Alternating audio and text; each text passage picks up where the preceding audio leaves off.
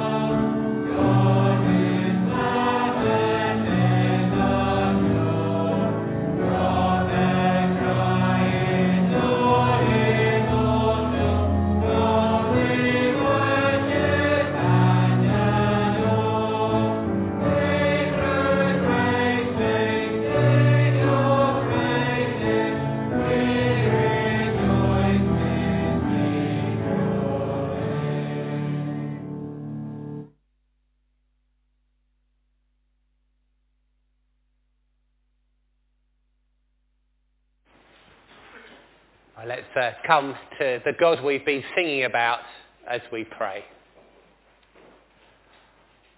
Oh Lord, we have just sung that we rejoice to sing your name. And we, as we think of your name, we, we know that that means everything that you stand for, everything that you are. Oh Lord, we do thank you that as we pray to our God, we pray to a God who never changes. You have always done the right thing. You always will do the right thing. Your love never ends. Your promises are always true. And Lord, we ask that you will help us to grasp hold of that as we come to you in prayer.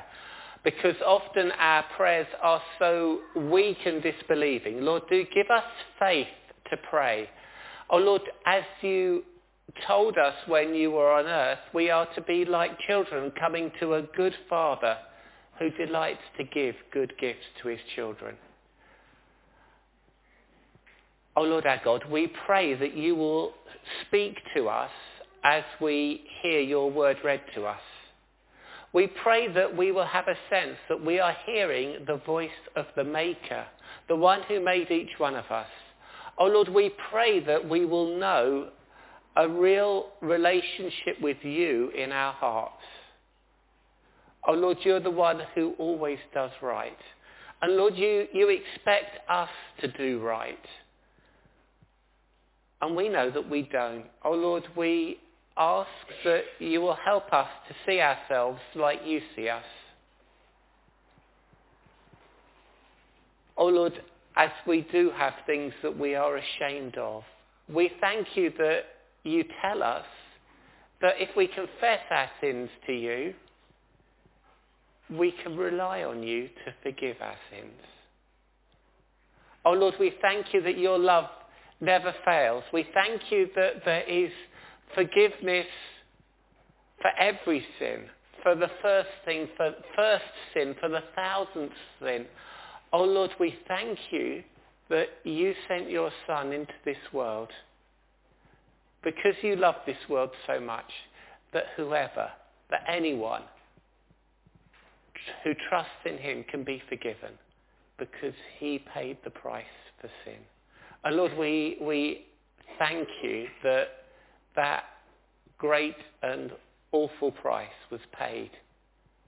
And, oh Lord, so many of us thank you that we can say it was paid for me.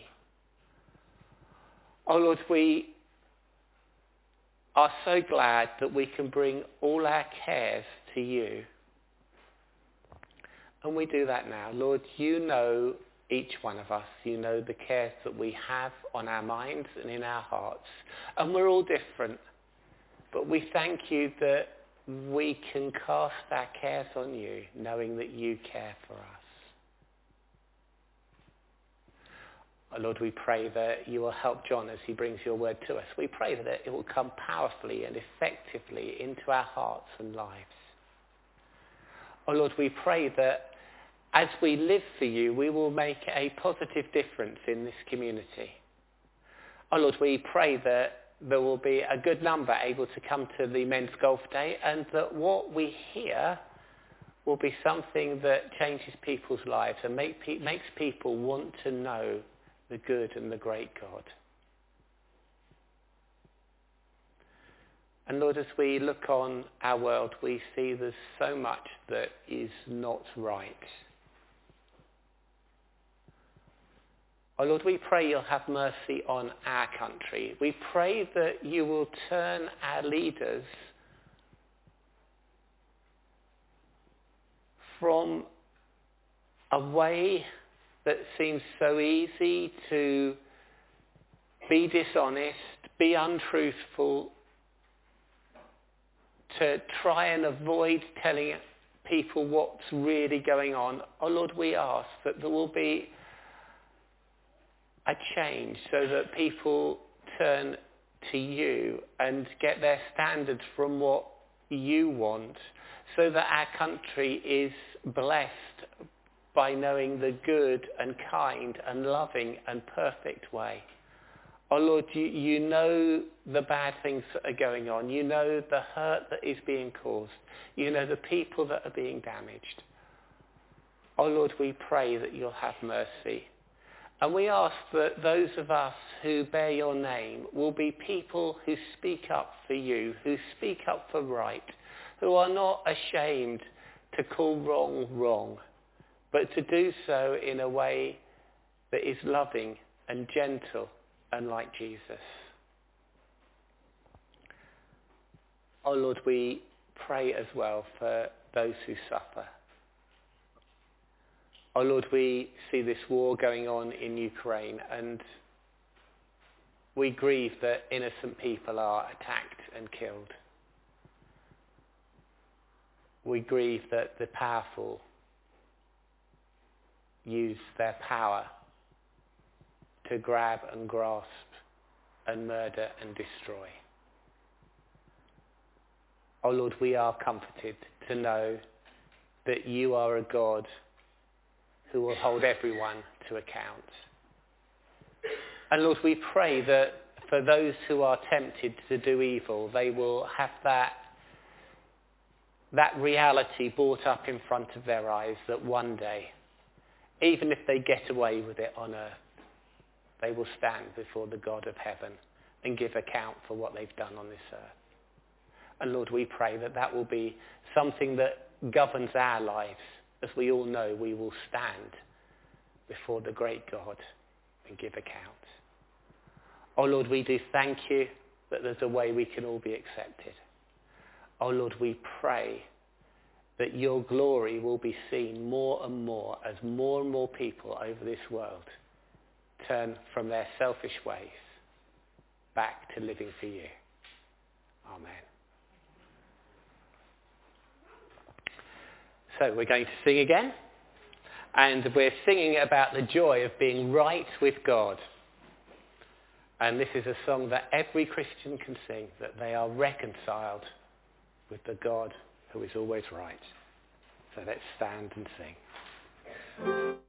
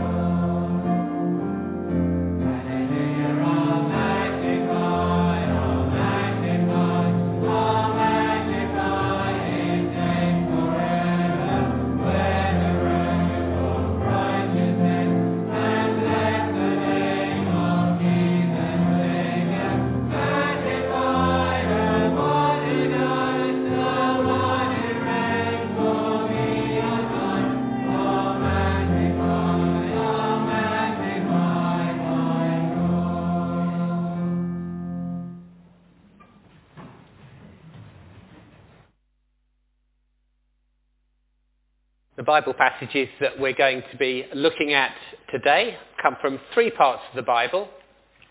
Um, the first is from Psalm 7, and we're going to start reading at verse 7. So Psalm 7, verse 7.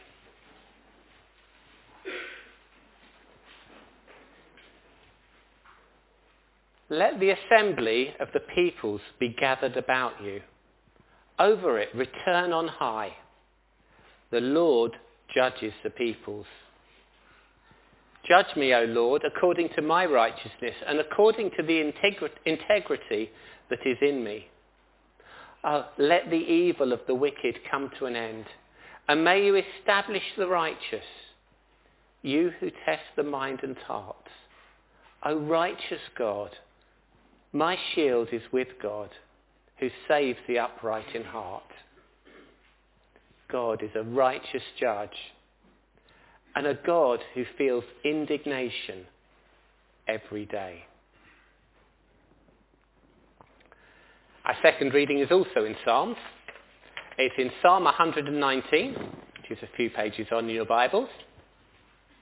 And we're going to start reading at verse 137.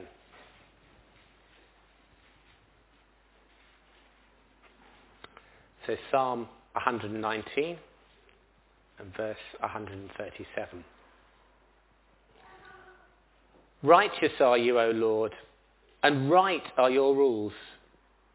You have appointed your testimonies in righteousness, in all faithfulness.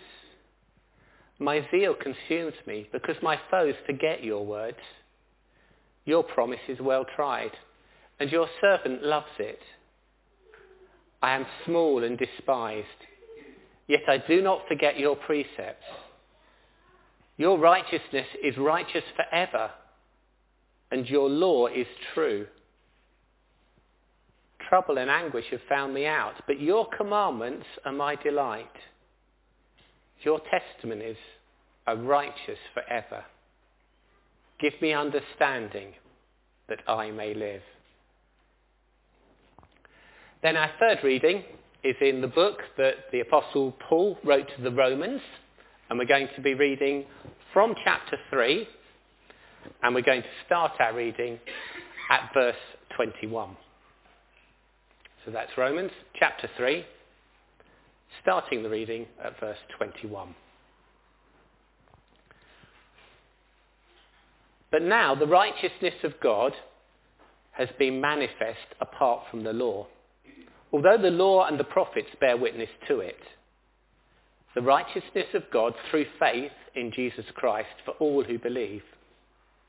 For there's no distinction, for all have sinned and fall short of the glory of God and are justified by his grace as a gift through the redemption that is in Christ Jesus, whom God put forward as a propitiation by his blood to be received by faith. This was to show God's righteousness because in his divine forbearance he had passed over former sins. It was to show his righteousness at the present time so that he might be just and the justifier of the one who has faith in Jesus. And after our next songs, uh, John is going to be coming and teaching us about God's righteousness from God's word. And we're going to sing two songs, uh, both of which are fairly short. We're going to sing Ascribe Greatness to Our God the Rock, and then we're going to sing that through twice, and then we're going to sing King of Kings, Majesty. So let's stand and sing.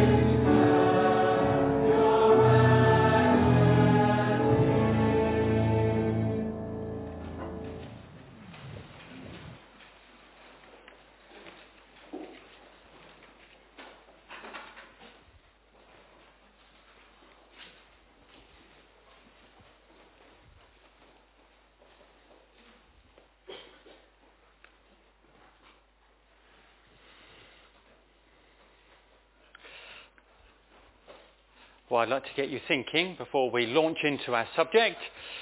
And so I want you to score the following words out of 10 in your minds.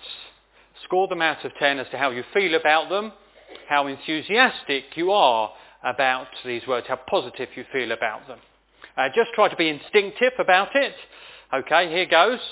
First word is marmite. Uh, give yourself a score.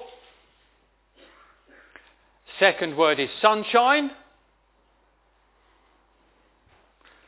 The third word is donuts. The fourth word is laundry. The fifth word is love. The sixth word is righteousness.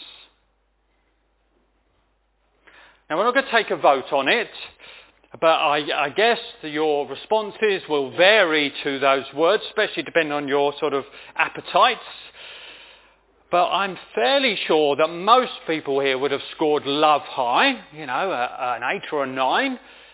And I'm fairly sure that most people instinctively would have given righteousness a lowish score, maybe a 3 or 4 or 5. Perhaps it was higher, but I wouldn't be surprised. We think of self-righteous and self-righteousness. That turns us off. We think of a righteousness which is petty and rigid and judgmental and we don't like that. And so as we move into our theme this evening, we need to realise that perhaps we need to make a step change in our view of righteous and righteousness. It's a very good word in the Bible. It's a very positive word. It is a prized theme in the Bible. And so you've got to overcome, I've got to overcome some of our baggage on this. Righteousness gets a bad press and it doesn't deserve that. So we need to sort of reset our minds as we go into this subject. Now occasionally uh, we've taken over the months an attribute uh, uh, of God and, and we've pursued it, we've thought about it. Now, some of you are reading a book about different characteristics of God, which is an excellent book and an excellent idea. As we do so, it should stir us to worship and it strengthens our understanding. In the past, we've covered things like God's wisdom and God's grace, uh, God's jealousy, which is quite a difficult one, interesting one, God's incomparableness. And this evening, we're going to be looking at the righteousness of God. The righteousness of God. I'll give you a single quote to get into it. Psalm 11 verse 7. You won't have time to look up all my quotes this evening, so just sort of take them in as I read them. For the Lord is righteous. He loves righteous deeds. The upright shall behold his face. And it's something the Bible is excited about. Psalm 145, 7. They shall pour forth the fame of your abundant goodness and shall sing aloud of your righteousness. I noticed on my way out the book that some of the ladies are looking at, it's sub- subtitled Gazing at God Until Your Heart Sings. Well, these people have gazed at the righteousness of God and their hearts were singing. So I've been exploring this theme this week, the righteousness of God, and in some ways it's been quite difficult to get a handle on it biblically. So what do you do? Well, I've got a Bible Gateway program, so I thought I type in, it's one of these clever ones, if I type in the word right, I also get righteous and righteousness with it. So I typed in the word right, and I got about 850 references, which was a bit much to me, for me to manage. So I typed in righteous, and it, it cut it down to 530. And so I have scanned through 530 Bible references trying to pick out the ones that are specially to do with the righteousness of God and I got it down to eight sides of A4 with two columns. So it's whittled down. And this evening we're pursuing the theme. Don't worry, I shan't go through eight sides of two columns of, of Bible references on uh, the righteousness of God. I'm not aiming to give you theological indigestion, if you like, but I do hope that there will be meat, and I have found myself, it's been a good thing to do. and it's made me think more about the righteousness of God. And certain lines of thought have become clear, which I found helpful to me and I hope will be helpful to you this evening. Here's a start point. This is what we're going to start with, righteous character. So God is righteous in his character. It is what he is like. It's not boring to work through God's character. It is a glorious thing to see the character of God. It is really the starting point for everything to look at the character of God. And part of his character is that he is righteous. Oh, what does that mean? Well, it means everything he does is right, good, pure, appropriate, moral, true, upright. And everything he does is that way because he is that way. You know, um, when you used to, perhaps you still do, get sticks of rock at the, uh, the coast on the piers or whatever, and uh, it has uh, Brighton or something, or Blackpool or wherever you've been on one end of the stick, and, and wherever you break the stick of rock, the, it goes all the way through the writing, doesn't it, on this rock? Quite clever. Well, with God, whatever aspect of, of, of, God's character you're thinking of, God always in all situations is righteous. It is his character. It is who he is. He always acts in accordance with what is right and, if you like, what is right is sourced in God.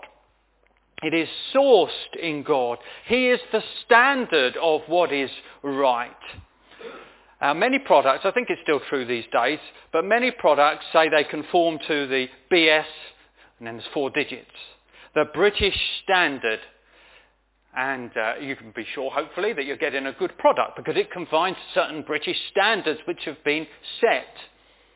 They define what is good and acceptable.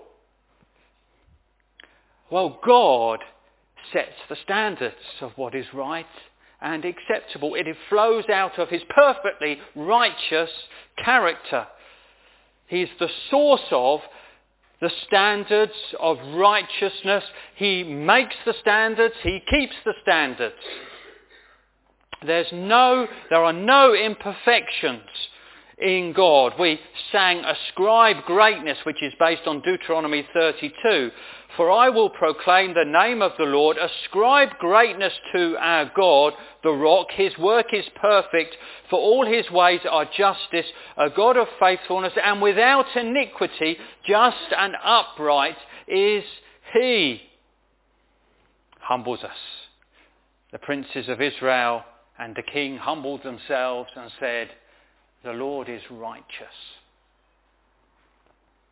God is called the righteous one. And no one can compare with his righteousness. Isaiah 45, and there is no other God besides me, a righteous God and a Saviour. There is none beside me. Daniel did a tremendous prayer and it is infused with the righteousness of God. And he says in Daniel 9, to you, O, long, o Lord, belongs righteousness. It is with you, it is from you, it is inherent in you. Something to wonder at and to pass on. Are you in your older years? Have you grasped the righteousness of God? There's an older person psalm. It's Psalm 71. It's good for us all, but it's particularly an older person's psalm. And in this psalm, they'd grasped it, and it, it says, Your righteousness, O God, reaches the heavens. You who have done great things, O God, who is like you? Righteousness is, I've lived a long time and I've realized your righteousness is sky high. And as a result, my mouth will tell of your righteous acts, of your deeds of salvation all the day, for their number is past my knowledge. Righteous character of God is our hub. That's our starting point this evening. But we want to go on from this. We want to see what comes out of this this evening. So um, the way I'm thinking of it is in this way. Sometimes you have round, well, you have roundabouts, and the roundabouts have offshoots. Sometimes you get roundabouts which have got several off- offshoots. I'm thinking of some that are sometimes called five ways. I think there is one in Tunbridge Wells. It is one that probably we don't like when we're learning to drive the five ways roundabout, not that far from the, from the shopping centre. Well, this evening we're going to go out from this theme of God's righteousness and we're going to take five ways out that come out from some of the things that are in the Bible that uh, I've been looking at this week. So what might they be? What, what comes out of this? Have a think. What, what might come out of this theme of God's righteousness? What are the offshoots? Well, we're going to start with this one. Righteous justice. Our start verse was Psalm 11, verse 7. But we can uh, switch the numbers round and we get a good verse for this. So Psalm 7, verse 11. God is a righteous judge and a God who feels indignation every day. It's a thought-provoking one, isn't it? A couple of Psalms later, Psalm 9 says, But the Lord sits enthroned forever he has established his throne for justice and he judges the world with righteousness. He judges the people with uprightness. All this was a cause for thanksgiving for the psalm writer. Back to Psalm 7, I will give thanks to the Lord, the thanks due to his righteousness, and I will sing praise to the name of the Lord Most High. So this idea of God being a righteous judge is admirable and, and right and good. Righteousness and justice are not always done on earth, are they? There are what we call miscarriages of justice. Uh, there are some famous ones, the, um, the Birmingham Six, uh, the Guildford Four, I think of the postmasters in the last, uh, so I think that's what they call postmasters the last few years where this database came in and some of them lost their jobs, uh, a miscarriage of justice when they had done nothing wrong. Miscarriages of justice on earth shown in thousands of unsolved crimes. So how many crimes last year in England and Wales? Well, according to what I read, um, 12.8 million crimes were experienced by adults. The general headline was that 1 in 20 were solved. So there were over 10 million in England and Wales that were not solved and where nobody was punished. Children are sometimes at school get bullied and nobody gets into trouble for what they go through. Sometimes they get into trouble at school for things they didn't actually do. There's injustice. There's really high profile cases like Jeffrey Epstein and Jimmy Savile where there's no redress and the people seem to get away scot-free. And then we take comfort in a God of overall righteousness who makes sure that justice is done, whose nature and judgments are flawless. We say, you won't get away with that, but sometimes they do seem to get away with it here on earth. But then we read in Acts 17 that God has fixed a day in which he will judge the world in righteousness by a man whom he has appointed. And this he has given assurance. This will definitely happen by raising him from the dead. All will have to give account before God. No bribes, no twisting, perfect justice. So it gives us some comfort. Beautiful.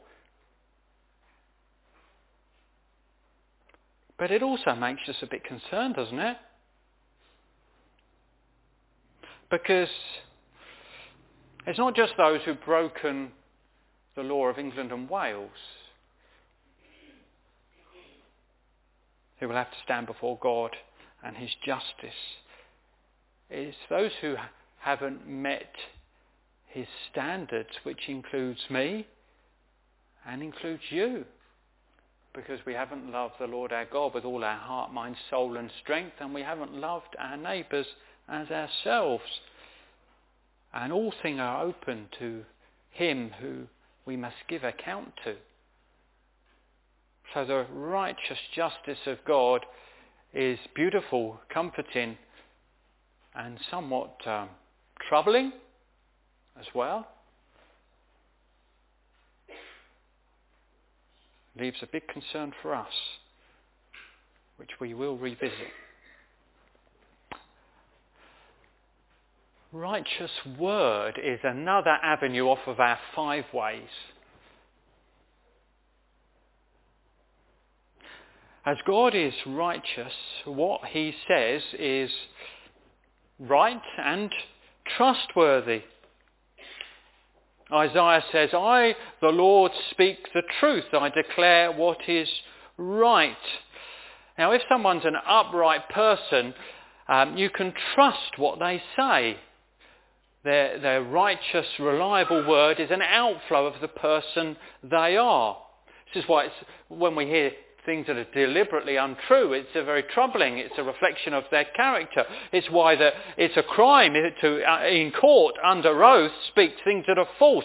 It's why you have questions over uh, uh, uh, uh, people in authority or prime ministers if they have spoken in parliament to the House and said things they know are not true. There's trouble in it because it's a question of character and reliability of word. But God as a righteous God speaks truth. And that means that the things that he says are reliable. And this is something to be pleased about. Psalm 19, the precepts of the Lord are right, rejoicing the heart. The commandment of the Lord is pure, enlightening the eyes. And we read a little bit of Psalm 119. I don't know if you know Psalm 119. It's the longest chapter in the Bible. It's one of my favourite chapters in the Bible. It is an A to Z really about David's view of what God's Word is like.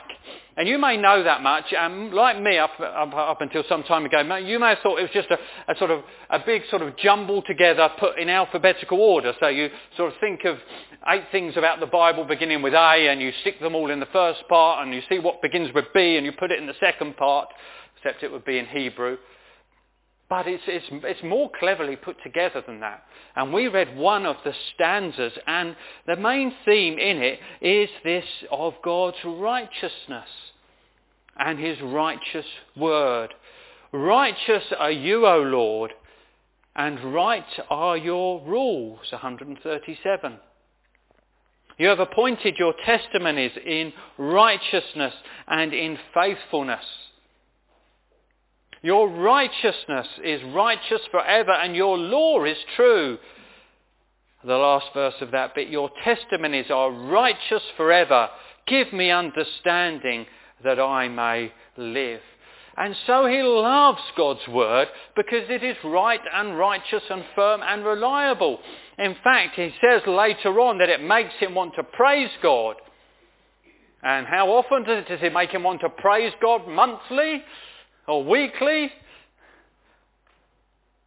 Well, this is how he puts it in verse 164. Seven times a day I praise you for your righteous rules. So for us, God, a righteous God, means that his word is reliable. It's something we can delight in. And when you open your Bibles or put on your Bible app, you can feel a sense of joy and of praise and of delight and of eagerness because you've got the solid word from a righteous God. So there's another outshot, isn't it, of righteousness of God.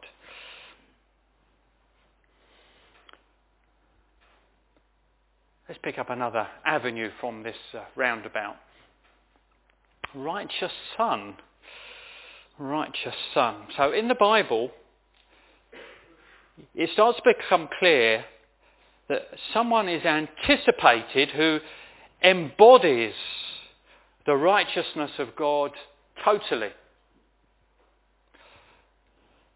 Prefigured by a, a, perhaps an unusual person called Melchizedek, who was the king of righteousness. Isaiah 53 talks about this sin bearer who comes who's called the righteous one.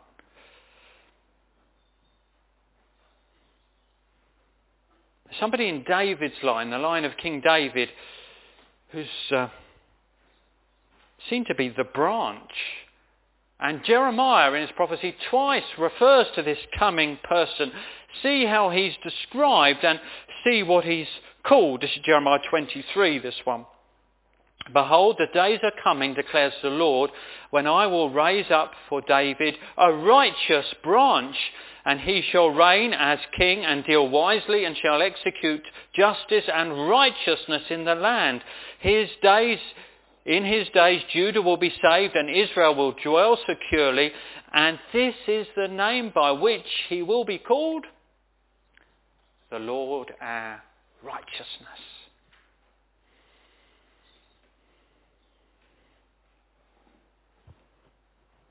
a king would come on a donkey. According to the prophet Zechariah, we think about it on Palm Sunday. Zechariah 9, verse 9, Rejoice greatly, O daughter of Zion. Shout aloud, O daughter of Jerusalem. Behold, your king is coming to you righteous. And having salvation is he, humble and mounted on a donkey, on a colt, the foal of a donkey.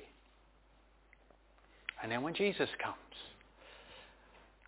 he's baptized and he says this is to fulfill all righteousness. And the apostles, and they talk about him afterwards, call him the holy and righteous one. Perfect as he needed to be, innocent Nothing impure in his actions, okay. Nothing impure in his words, wow. Nothing impure in his thoughts. Nothing impure in his motives. Later called like a lamb without blemish. Holy, innocent, unstained. And uh, realizing this makes us think that he deserves worship himself, like the pure one before whom the Apostle John at the start of Revelation just falls down before in worship. But, but more than this, this is excellent news for us. The righteous one went to the cross, as Isaiah 53 pointed to. The Lord, our righteousness, is one who has righteousness which can be passed on. The perfect lamb without blemish brings something for others. And we move on to our next avenue from this roundabout, which is righteous believers. Hmm, righteous believers. Because this righteous one, the righteous Son, Jesus, the embodiment of God's righteousness, makes it possible for others to be righteous. Those who know that they have things to answer for. Those who know that left to themselves, when they stand before God, it would not be a good experience. There would be too much which God can see in their lives which is so short of his standards. This righteous one, the righteous son, gives a legitimate route for the unrighteous to be confident, to face that day. In Jesus we have a, a wonderful fusion of God's love and righteousness, steadfast love and faithfulness meet righteousness and peace kiss each other. We can't get to God by our righteous acts. We are not sufficiently righteous. Here, Romans uh, 10 and take it in if you've never before. For being ignorant of the righteousness of God and seeking to establish their own, they did not submit to God's righteousness. So they can't be righteous themselves. They're not good enough. But then he goes on, but Christ is the end of the law for righteousness to everyone who believes. So there is a righteousness for believers which covers them to face God. The Romans 3 passage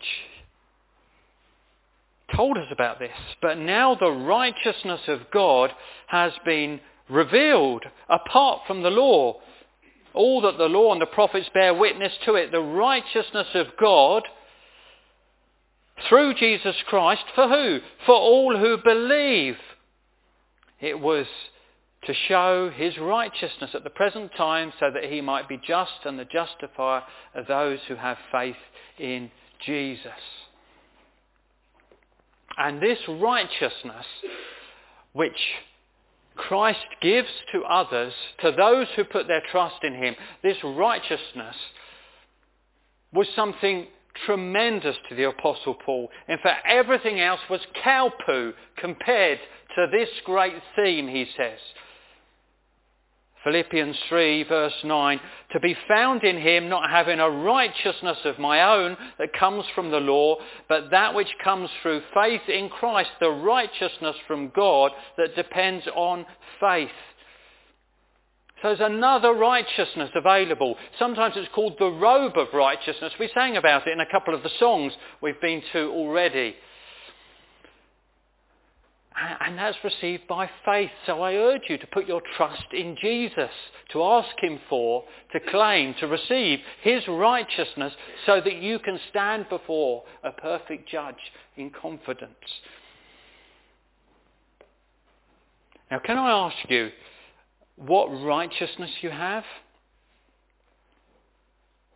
Do you remember the story of the emperor has no clothes?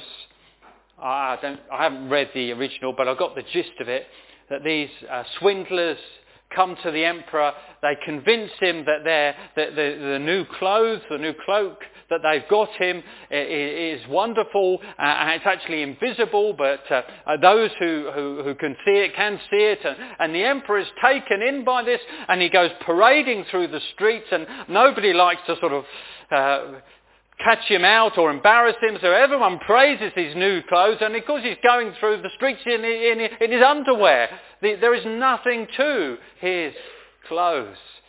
Uh, is your righteousness like that? That you think your own righteous way of living, the things that you've done is going to be good enough before God? Are you parading it thinking that it's going to do the trick? The Bible makes clear our righteousness is like filthy rags. Our righteousness is all there. You can't stand before God with your own good works, but you can claim the righteousness of Christ by faith and be confident in facing God and his justice. So I ask you, what righteousness do you have on? Your own nothingy righteousness? Your, your own sort of patchy, filthy good works? Or are you secure and enveloped in the righteousness that comes from the righteous one who went to the cross for others and who gives them righteousness by faith?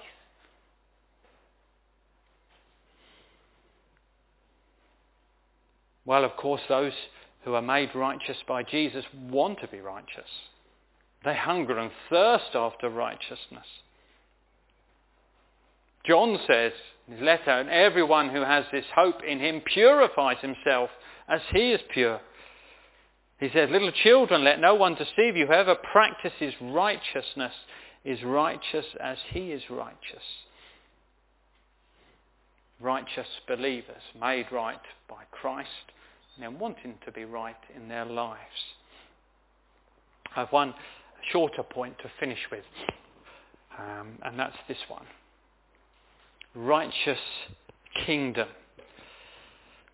I think this is going to be a good one to finish. Um, there could be quite a lot on it. In fact, it's a very long road that comes off this roundabout, but we're just sort of going to look, look down the road a little way, get a, a gist of it, just to finish off this evening. Um, do you grieve sometimes at the lack of righteousness, uh, fairness, justice around? Do you sometimes sigh at people's behaviour, at your own behaviour? Do you grieve at it? You're pained by it?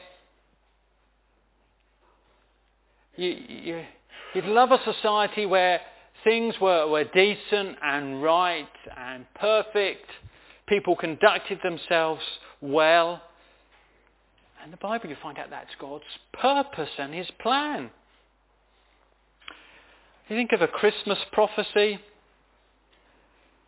You know, for unto us a child is born, carries on of this person, of the increase of his government and of peace there will be no end on the throne of David and over his kingdom to establish it and to uphold it with justice and righteousness from this time forth and forevermore. There's going to be a kingdom of righteousness.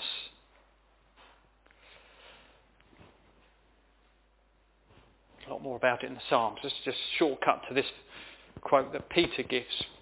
2 Peter, second letter of Peter. Chapter 3 and uh, chapter 2 and no chapter 3 and verse 13.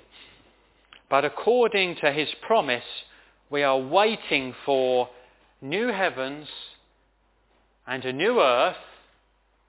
How's it described? How are we going to describe this place? We're waiting for a new heaven and a new earth in which righteousness dwells. That's how he summarizes it.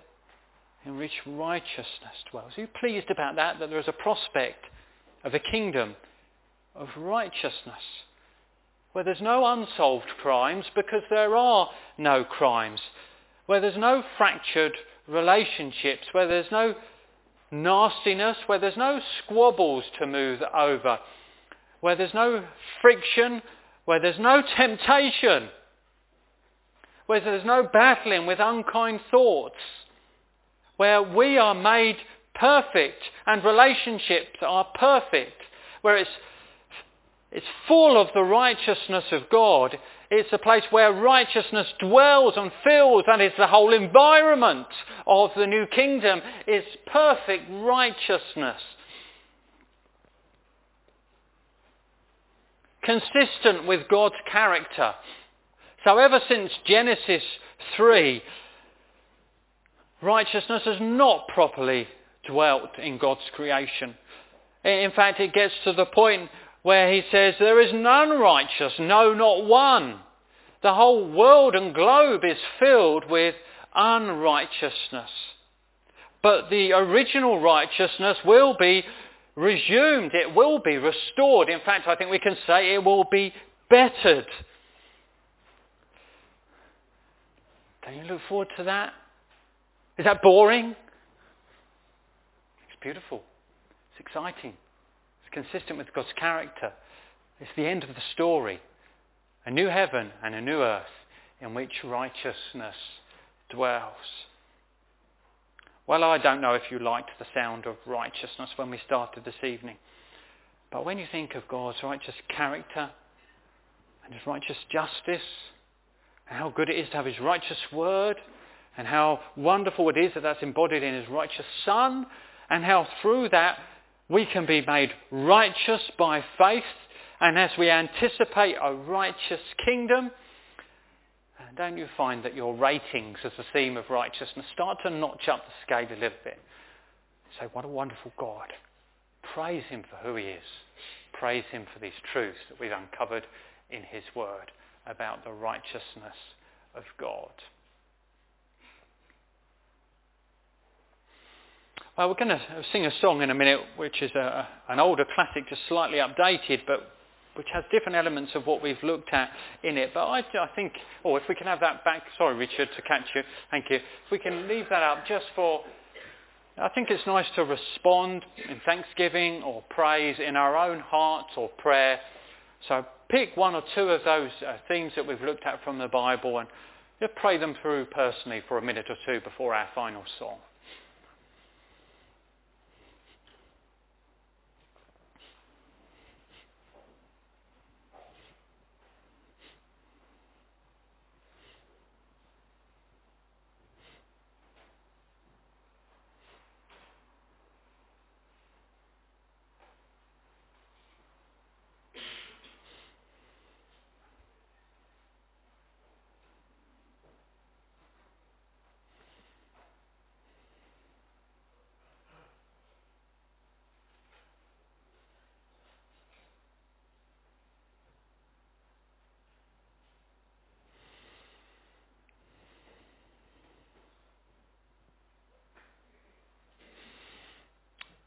Well, our last song is uh, the song, the hymn, Eternal Light, thinking of God's glory as righteousness, His holiness. You'll see these themes weave through some of the verses. Eternal light, eternal light, how pure the soul must be when placed within your searching sight.